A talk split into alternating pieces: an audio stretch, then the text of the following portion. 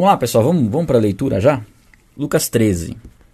Naquela ocasião, e aliás, qual ocasião? Né? Aqui Jesus ele está falando, né, a gente falou em Lucas 12, Jesus começou a falar dos sinais dos tempos, né, né, de que os judeus sabiam discernir o tempo, quando ia chover, quando ia fazer um tempo quente, mas não sabiam discernir o tempo que eles estavam vivendo ali né, na presença de Jesus, do Messias. E aí na sequência diz assim, ó, naquela ocasião, alguns dos que estavam presentes contaram a Jesus que Pilatos misturara o sangue de alguns galileus com os sacrifícios deles.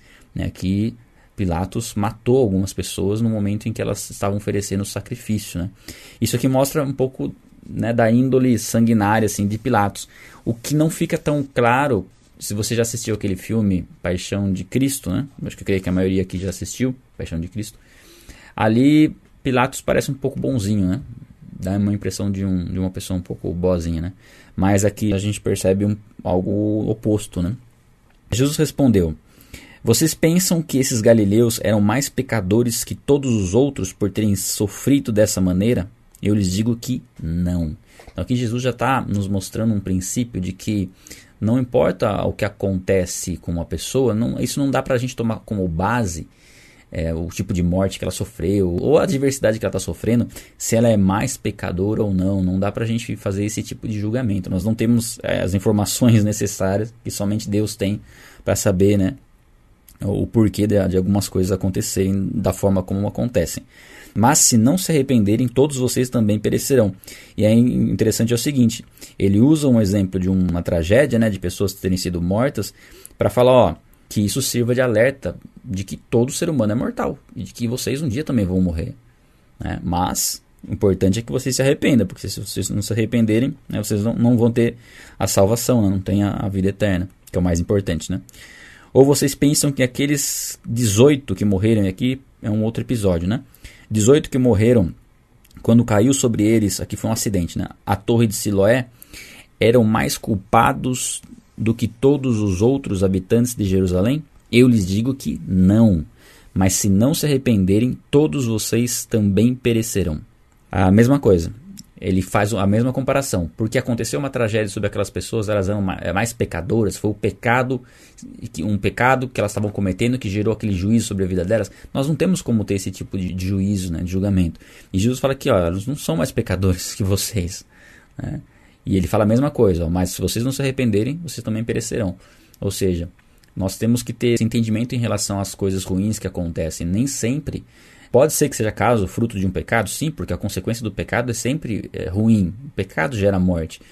Mas não dá pra gente começar a rotular as coisas que acontecem, as tragédias que acontecem, como algo fruto de um pecado específico, fruto né, de alguma questão que, que a pessoa fez ou deixou de fazer. É muito superficial você fazer esse tipo de julgamento, porque o nosso julgamento é superficial.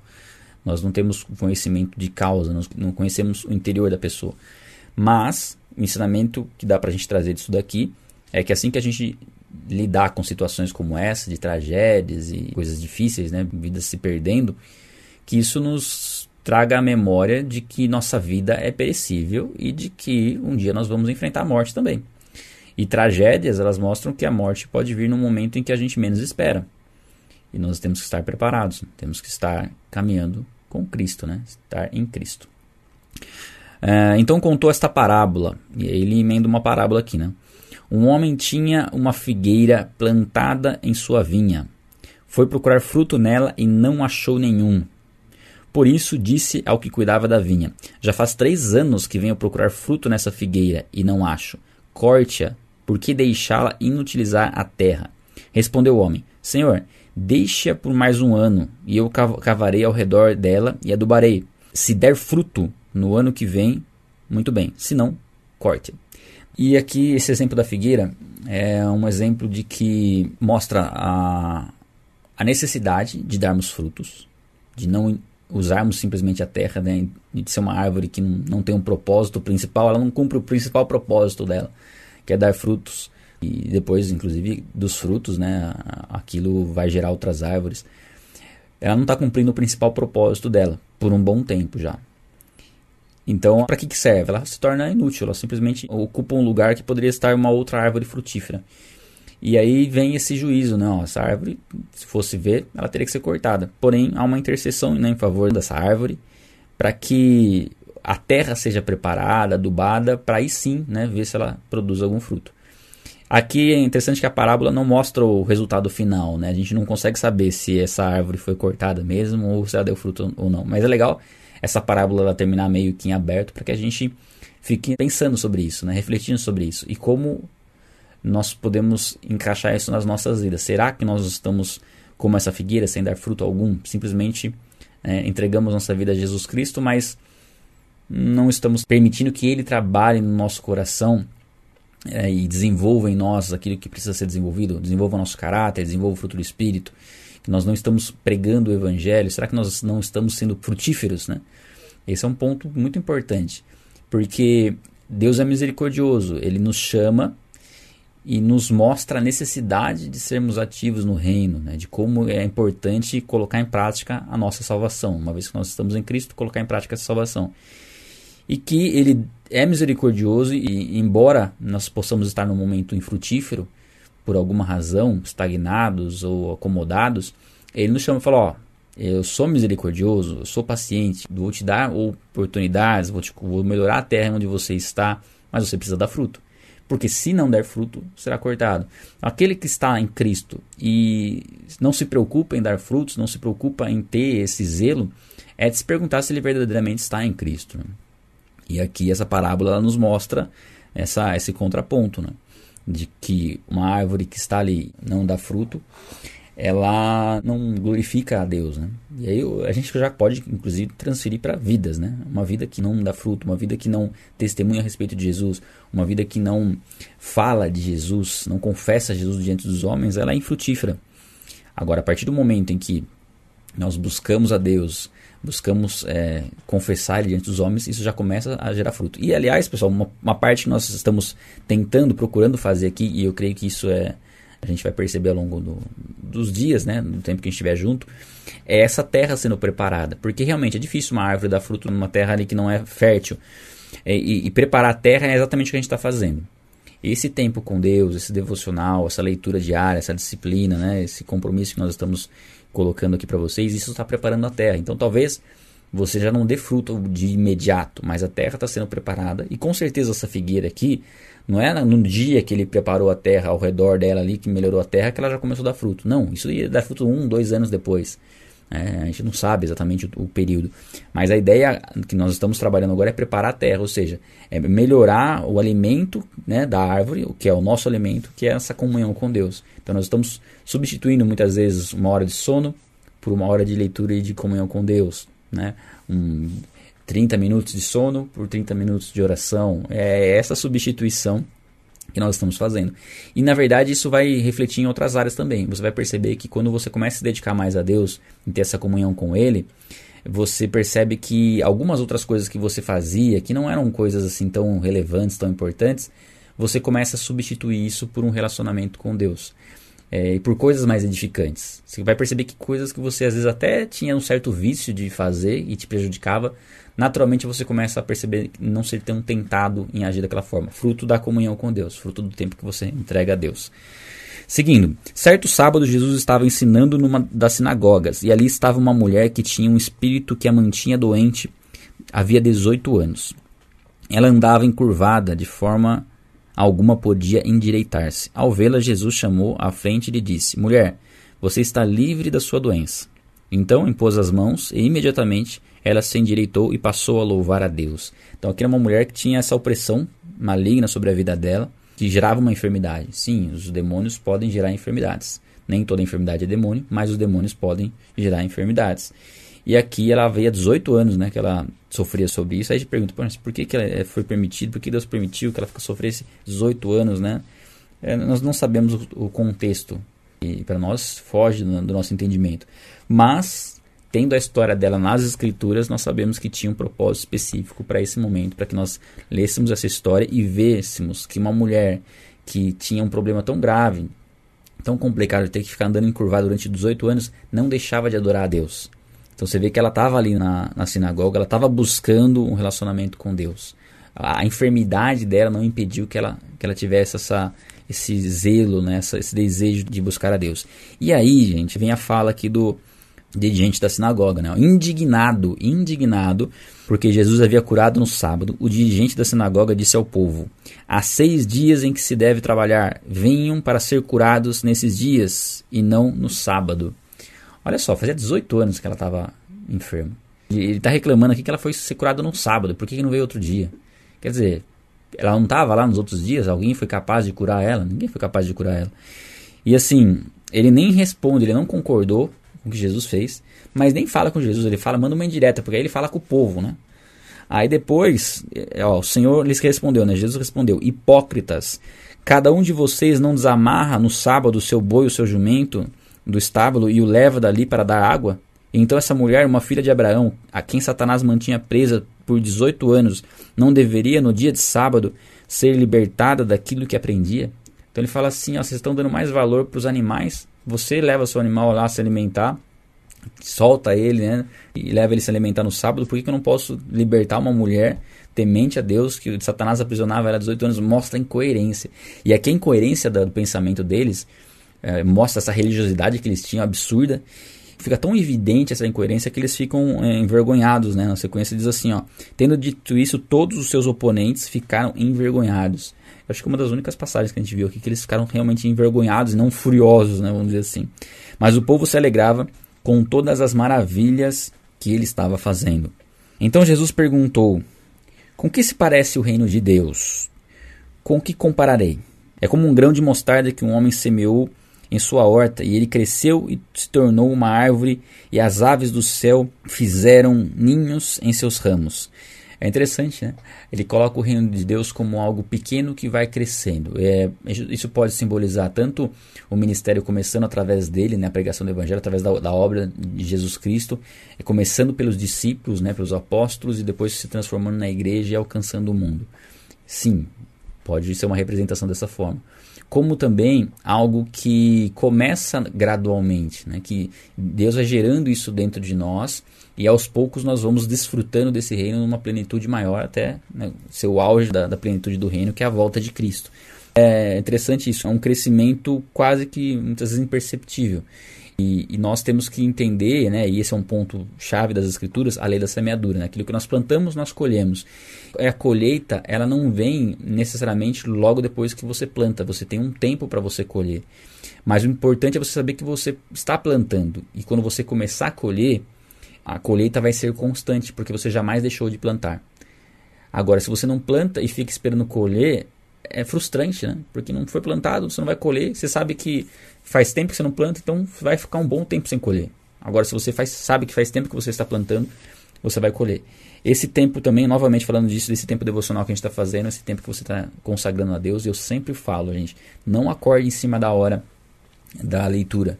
Acorde antes. Acorde alguns minutos, pelo menos meia hora antes, para você poder orar, ter o seu devocional, para você poder ler né, o texto. Porque isso você está plantando. Plantando. E eu vou insistir sempre para você perseverar, porque eu sei que esse plantio você vai começar a colher não agora, lá na frente. Para isso você precisa estar tá plantando agora. Tá? E a gente não vê a semente crescendo, mas a hora que a semente brota, a gente já percebe a diferença. E a gente vai perceber sim, cada um de nós vamos perceber a diferença de estar consagrando um tempo maior a Deus. Você vai perceber. Se você está desde o começo aqui, né? E não digo que você tenha que ter que começar desde o começo. Se você começou hoje, persevere. Porque daqui a um tempo, naturalmente você vai perceber a sua forma de agir nas situações e circunstâncias, como ela está mudando. É só assim, o que está acontecendo? Está acontecendo que você está colocando em prática o que é mais importante na vida, né? O relacionamento com Deus.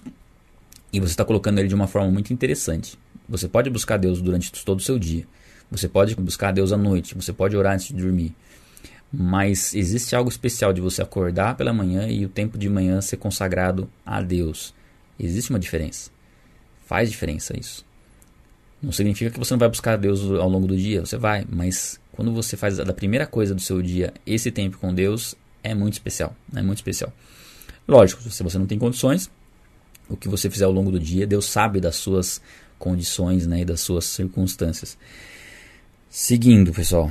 Mais uma vez ele perguntou: Com que compararei o reino de Deus? É como o fermento que uma mulher misturou com uma grande quantidade de farinha e toda a massa ficou fermentada. Então ele dá o exemplo do fermento. Ele já tinha falado do fermento dos fariseus, né, falando do ensino prejudicial e maligno né, dos fariseus, que era a hipocrisia, que era o engano, que isso se misturava de maneira sutil no ensinamento e podia desviar a pessoa. Isso, como algo ruim, esse fermento representa às vezes um ensinamento errado da palavra.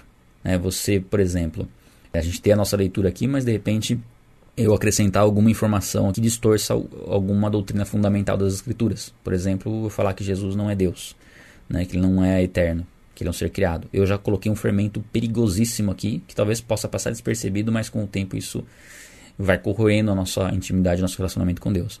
Por isso é importante, além das leituras que a gente faz, você buscar ter um estudo das escrituras, tá? um estudo mais profundo. Tá? A gente sempre vai incentivar. A gente tem vários vídeos no canal onde a gente trata de assuntos específicos. Nós temos o nosso treinamento também. Dia 10 a gente vai abrir matrículas, que é um curso específico para se aprofundar nesses temas básicos essenciais das escrituras. E dia 7, 8 e 9 a gente vai ter um evento falando um pouco melhor de como você pode estudar a Bíblia. É um evento gratuito, dia 7, dia 8 e dia 9. Tá? O único conteúdo pago que nós temos no canal né, do nosso ministério é o treinamento. Esse, por enquanto, é esse é o único. O restante nós temos disponibilizado para vocês aí gratuitamente.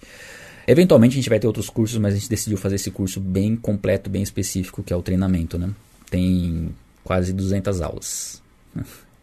é bem legal. É, o fermento que ele fala aqui do reino é exatamente isso que quando você começa a, a entender a forma do, do crescimento do, do, reino, é bem parecido com a da semente, né? Até Jesus usa as duas ilustrações aqui próximas porque são bem parecidas. Que é o, o fato, eu, eu encaro isso que a gente pode trazer para um outro âmbito, no sentido de que aquilo que nós fazemos no particular, aquilo que nós fazemos onde ninguém é, está vendo, é aquilo que vai se manifestar no restante das nossas vidas, no relacionamento com Deus. Falando de experiência particular nossa. Porque é, aquilo que parece ser pouco, né? Parece que, poxa, ninguém está vendo esse tempo que eu estou tendo de oração, esse tempo que eu estou tendo de leitura da palavra. Ninguém está vendo esse pouco que eu estou fazendo, mas esse pouco tem um poder tão grande como o poder de um fermento, que vai se manifestar necessariamente publicamente. É, é nesse sentido que a gente deve focar. O principal do nosso relacionamento com Deus, o principal é aquilo que nós fazemos quando ninguém está vendo quando somente Deus está vendo. Esse é o principal, porque aí já passou pelo filtro de querer fazer para mostrar para as pessoas, né? para agradar as pessoas. Porque passou pelo filtro, porque você está fazendo e ninguém vai ficar sabendo daquilo. É, é lógico, você vai falar do tempo que você está tendo com Deus, inclusive para motivar pessoas. Você não fala para você se orgulhar, olha como eu sou santo, eu consigo acordar todos os dias cedos e, e orar todos os dias, olha como eu sou super espiritual. Não é nesse sentido que você vai falar. Você vai falar no sentido que é possível a pessoa fazer isso também. Né? E Deus sabe a motivação do seu coração em falar. Né? Eu estou comentando, estou falando para vocês que eu estou tendo uma disciplina diferente pela manhã para incentivar vocês e vocês verem que é possível. Porque eu já fui muito falho nesse sentido, muito falho de manter uma constância na leitura bíblica. Mas é o particular que vai fazer a diferença. Depois Jesus foi pelas cidades e povoados, estamos no 22, tá?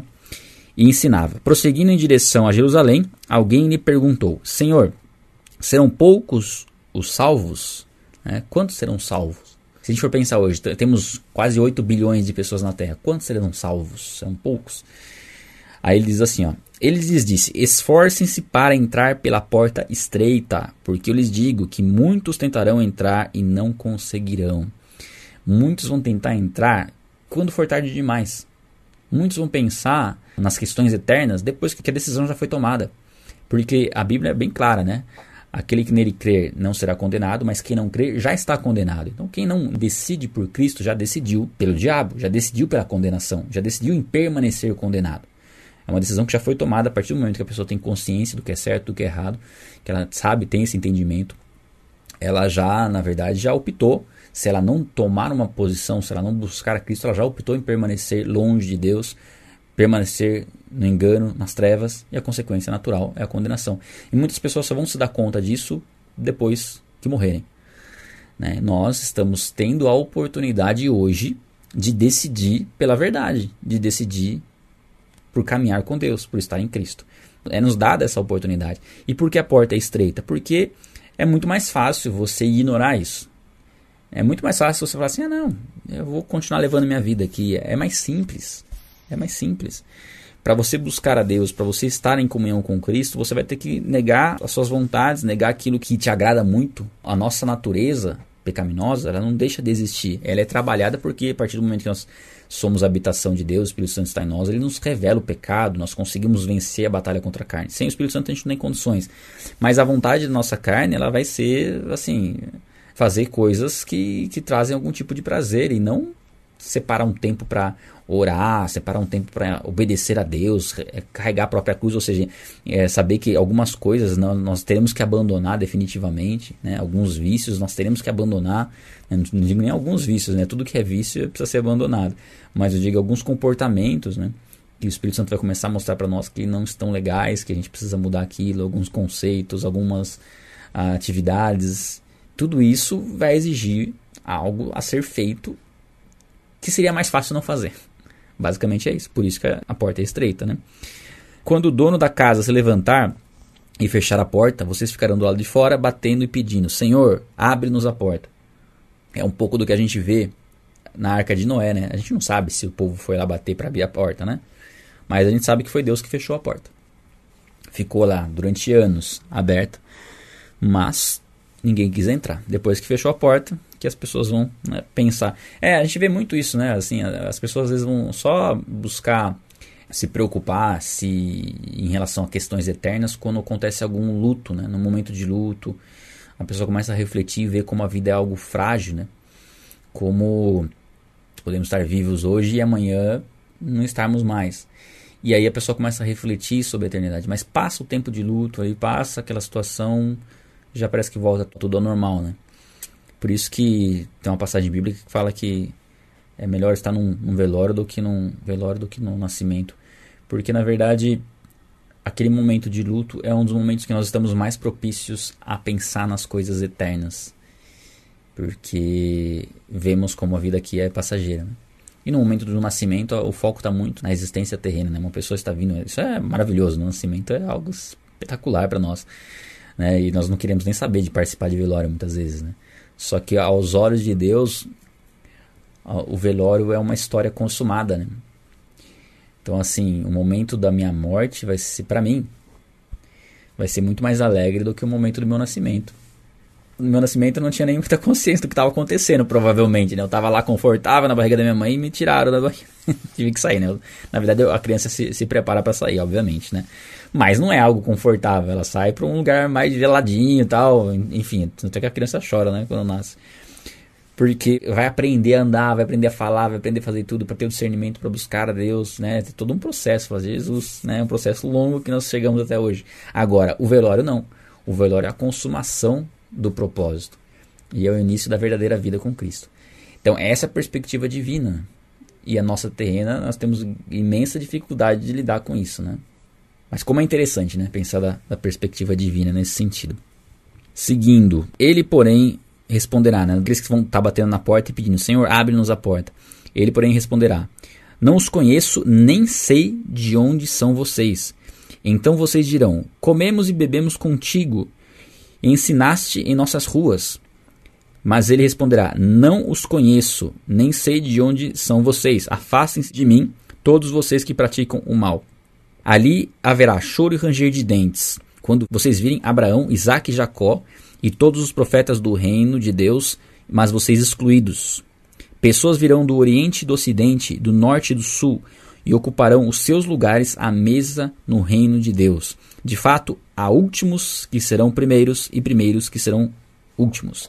Então aqui fala de pessoas que ouviram falar de Jesus, pessoas que dizem, inclusive, crer em Jesus e podem estar falando a verdade de crer em Jesus. Mas a Bíblia diz que até os demônios creem e tremem. Ah, crer que Jesus existiu não é suficiente para a salvação. É necessário conhecê-lo. E conhecer, quando a Bíblia fala desse termo conhecer, é conhecer com intimidade. É o mesmo termo que a Bíblia usa para relacionamento sexual entre homem e mulher. É intimidade. É um conhecer de caminhar junto.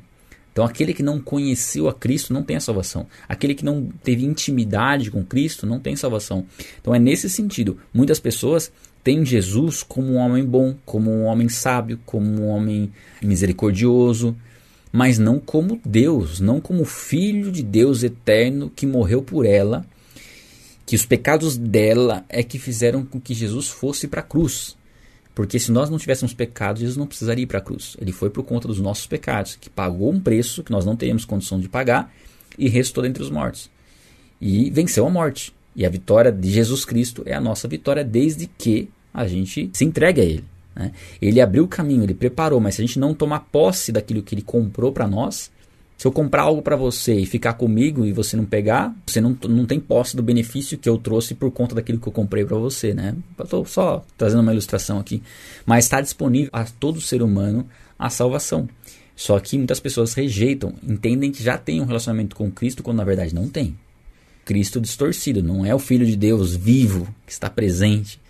Então esse é um ponto chave. E aqui ele coloca esse exemplo. Pessoas vão achar que estão tendo um relacionamento com Deus, achar que porque vão para a igreja somente já estão em Cristo, quando na verdade o particular delas, o devocional delas não existe. Praticamente não tem relacionamento. E se ela vai orar, é uma oração muitas vezes decorada, né? não é uma conversa com Jesus. Né? O propósito principal da vida dela não é pregar o evangelho. O propósito principal da vida dela é cuidar dos filhos, é constituir família, é prosperar financeiramente, não é pregar o evangelho, não é a prioridade número um da vida dela. Talvez é a terceira, quarta, quinta. E nós temos que saber que nós temos uma vida agora que foi entregue a Cristo. E todas as prioridades têm que ser estabelecidas por Ele. Só que é muito difícil a gente permitir que Jesus assuma né, a direção das nossas vidas se nós não tivermos esse relacionamento diário com Ele. É lógico, tem dias que você pode ser que não, não leia a palavra, que não olhe. Sim, mas desde que você tenha uma vida de oração, isso não tem problema. Desde que você não demore para voltar, né? Vai ficar cinco dias sem, sem ler a palavra, sem orar. Né? E outra, se você ficou cinco dias sem ler a palavra, sem orar, o maior prejudicado foi você, lógico. Mas no sexto dia, se você voltar, tá tudo bem. Você volta a ter comunhão da forma como você tinha antes. O problema é se você para Nesse parar, você deixa de ter esse alimento tão essencial para se manter firme e se manter longe do pecado, longe da tentação. E aí as tentações começam a ganhar mais força e o problema é quando você começa a ceder a essas tentações, deixar o pecado em, entrar, deixar o desânimo vir. Por isso que a perseverança e a constância são essenciais. E é isso que vai fazer com que nós tenhamos o entendimento de que o relacionamento com Cristo vai transformar nossas vidas e vai fazer com que a gente seja produtivo. Vai fazer com que cresçam em nós as virtudes do fruto do Espírito: amor, paz, alegria, bondade, benignidade, mansidão, domínio próprio. Porque se isso não estiver crescendo em nós, a tendência sim é a gente cair num comodismo, vamos dizer assim, ficar numa zona de conforto e não ser frutífero, igual a árvore, né? Que a gente estava lendo no comecinho ali, se encaixa muito com a árvore também, né? Vamos lá, seguindo. E aqui ele fala, ó, de fato, últimos serão os primeiros e primeiros serão os últimos. Não importa tanto a forma como você começa, o que verdadeiramente importa é como você termina. Esse é um ponto chave para nós também. O final das coisas é melhor do que o começo. A gente estava falando do nascimento e da morte, mesma coisa. E aqui é isso. Não importa o quanto você serviu a Deus até hoje. O que conta daqui para frente.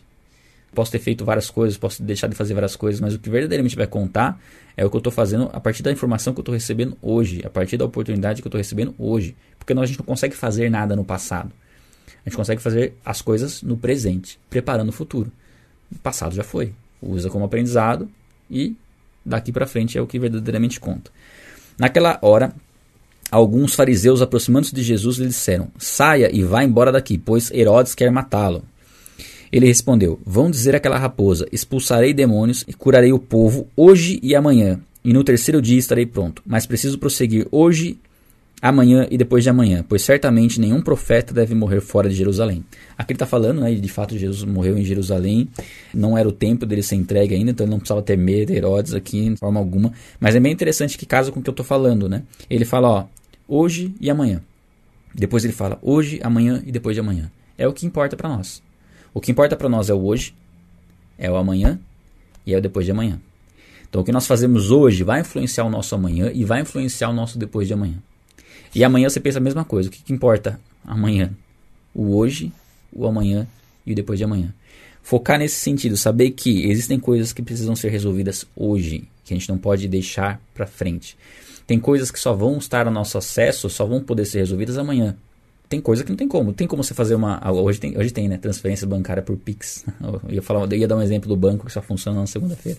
Mas vamos, vamos imaginar que não tivesse o Pix ainda. Você consegue fazer uma transferência. Eu conseguia também fazer de, de, do mesmo banco, você conseguiria. Mas pense em alguma coisa que não dá para fazer no domingo. Você vai ter que esperar segunda-feira. Adianta você se ocupar e se preocupar, né? Eu dei o um exemplo na outra leitura sobre a bolsa, né? Que você comprou na sexta-feira, a loja abre domingo e você fica tentando brigar com a, com a atendente que você quer devolver a bolsa e ela não vai aceitar. Na segunda-feira ela aceita de boa e você ficou se preocupando na segunda, no domingo. Não era o dia para você resolver aquilo. Então, cada dia, a cada dia basta o seu próprio mal, né? Cada dia tem uma situação específica para ser resolvida naquele dia. O de amanhã, você se prepara para o dia de amanhã, mas você não se ocupa com o dia de amanhã. Você simplesmente faz o que é necessário ser feito hoje, né? sem desconsiderar o amanhã e nem o depois de amanhã. Né? E aí a gente pode pensar nesse depois de amanhã como algo mais lá na frente, não no futuro. Temos que estar preparando a terra. A gente falou sobre a semeadura, né? A semeadura você não planta hoje para colher amanhã. Você planta hoje para colher depois de amanhã. E não depois de amanhã no sentido de logo depois de amanhã, mas depois no sentido depois. Né? depois. Jerusalém, Jerusalém, você, isso aqui é uma fala de Jesus, né? Olha só, da, da, mostra a compaixão, né, de Cristo, a compaixão de Deus com o seu povo e consequentemente conosco, né? Jerusalém, Jerusalém, você que mata os profetas e apedreja os que são enviados. Quantas vezes eu quis reunir os seus filhos, como a galinha reúne os seus pintinhos debaixo de suas asas, mas vocês não quiseram. Eis que a casa de vocês ficará deserta. Eu lhes digo que vocês não me verão mais até que digam: Bendito o que vem em nome do Senhor. Então aqui a gente termina o capítulo 13. Jesus falando desse cuidado, né, e desse dessa oportunidade que ele estava dando, né? Esse capítulo 13 fala muito de oportunidades que Deus nos dá. E nós traz isso para as nossas vidas, né? Quantas vezes Deus nos chamou e nos mostrou que Ele queria cuidar de nós, nos deu a oportunidade de se arrepender e quantas vezes nós rejeitamos isso. Eu não sei como está o seu caminhar com Deus, não sei quantas vezes você já rejeitou esse chamado, né, o quanto você resistiu a Ele, mas quanto mais você resistir, mais difícil, mais complicado vai se tornar a sua vida. E talvez você não tenha outra oportunidade. Né? Aqui Deus deu, né, Jesus Cristo deu a oportunidade do povo se arrepender até após a sua ressurreição, mas o povo não se arrependeu. Os judeus rejeitaram e continuaram rejeitando Jesus depois da ressurreição, naquele momento. E aqui, já até falando uma questão mais futurística aqui, né, de quando o povo judeu de fato reconhecerá o Messias, né? Isso é algo para escatologia. Mas mostra que aqui, inclusive, ele fala que a casa ficará deserta, né? No ano 70 depois de Cristo, Jerusalém foi destruída, né? o templo foi destruído por Roma. Então a gente vê que teve a oportunidade de arrependimento, mas não houve. Deus está nos dando a oportunidade de arrependimento, está nos dando a oportunidade de recomeçar, está nos dando a oportunidade de caminhar com Ele. E isso está acessível a nós nesse momento, nesse exato momento. E aí cada um de nós tem que sondar o coração e ver se de fato compreendeu essa oportunidade e aceitou essa oportunidade. Isso é muito particular. Né? Nós temos o nosso individual particular com Deus, que é o mais importante, e é dele que vão surgir todas as outras coisas, né? É do relacionamento pessoal com Deus que todas as outras coisas vão, vão se desenvolver em todas as áreas da nossa vida. Se nós fôssemos pensar naquilo que nós vemos no mundo né, como prioridades, o mundo coloca muito o sucesso profissional, o sucesso familiar como objetivos principais de vida, quando na verdade esse sucesso é um sucesso somente válido aos olhos do mundo. O verdadeiro sucesso, a verdadeira prosperidade é tempo de qualidade com Deus, é intimidade com Ele, porque a partir daí todas as outras coisas virão por acréscimo. A gente viu também, acho que na leitura de ontem, né? Todas as coisas virão por acréscimos. Inclusive, quando a gente lê lá em Josué, se a gente ler a palavra e meditar nela de noite, é isso que nós estamos fazendo agora, é isso que nós precisamos fazer ao longo do dia, e colocar em prática, que é o principal, todos os nossos planos serão bem-sucedidos. Porque nossos planos estarão cada vez mais alinhados com a vontade de Deus. Quando nós nos alimentamos, nós desfrutamos dos benefícios do alimento ao longo de todo o dia. Você não toma café da manhã e só aproveita o café da manhã naquele momento que você comeu. Não, você nutre o seu corpo para que ele use todos esses nutrientes para um, um período que você vai ficar sem comer. Então, quando nós nos alimentamos da palavra, nós estamos nutrindo nosso espírito para um tempo que nós vamos viver né, ao longo do dia e que vai ser necessário nutrir o espírito novamente. Mas nós estaremos fortes para discernir o que é certo, o que é errado, os nossos pedidos a Deus, os nossos anseios. Muitas vezes É, a gente está com vários desejos na nossa mente e vontades que são fruto da carne, que não faz sentido. Que às vezes você vai adquirir alguma coisa que não é o momento de você adquirir, você vai se endividar à toa, não precisa daquilo naquele momento. E o Espírito Santo está tentando te mostrar que você não precisa, mas como você não tem tempo com Deus, o mundo te mostra que você precisa e você pode. E aí você vai e faz. E acaba gerando problemas para que você mesmo tenha que né, resolver depois. Então eu creio que esse trabalhar, esse tempo de, de, qualidade, essa dedicação a ouvir a voz do Espírito vai nos ajudar a nos livrar de nós mesmos, porque a nossa vontade ela é conflitante com a vontade de Deus. Agora, quando o Espírito Santo trabalha nas nossas vidas, a nossa vontade vai se alinhando com a vontade de Deus. Aí sim, tudo que nós pedimos em nome de Cristo, nós receberemos, porque estamos pedindo de acordo com a vontade dele. Tchau para vocês.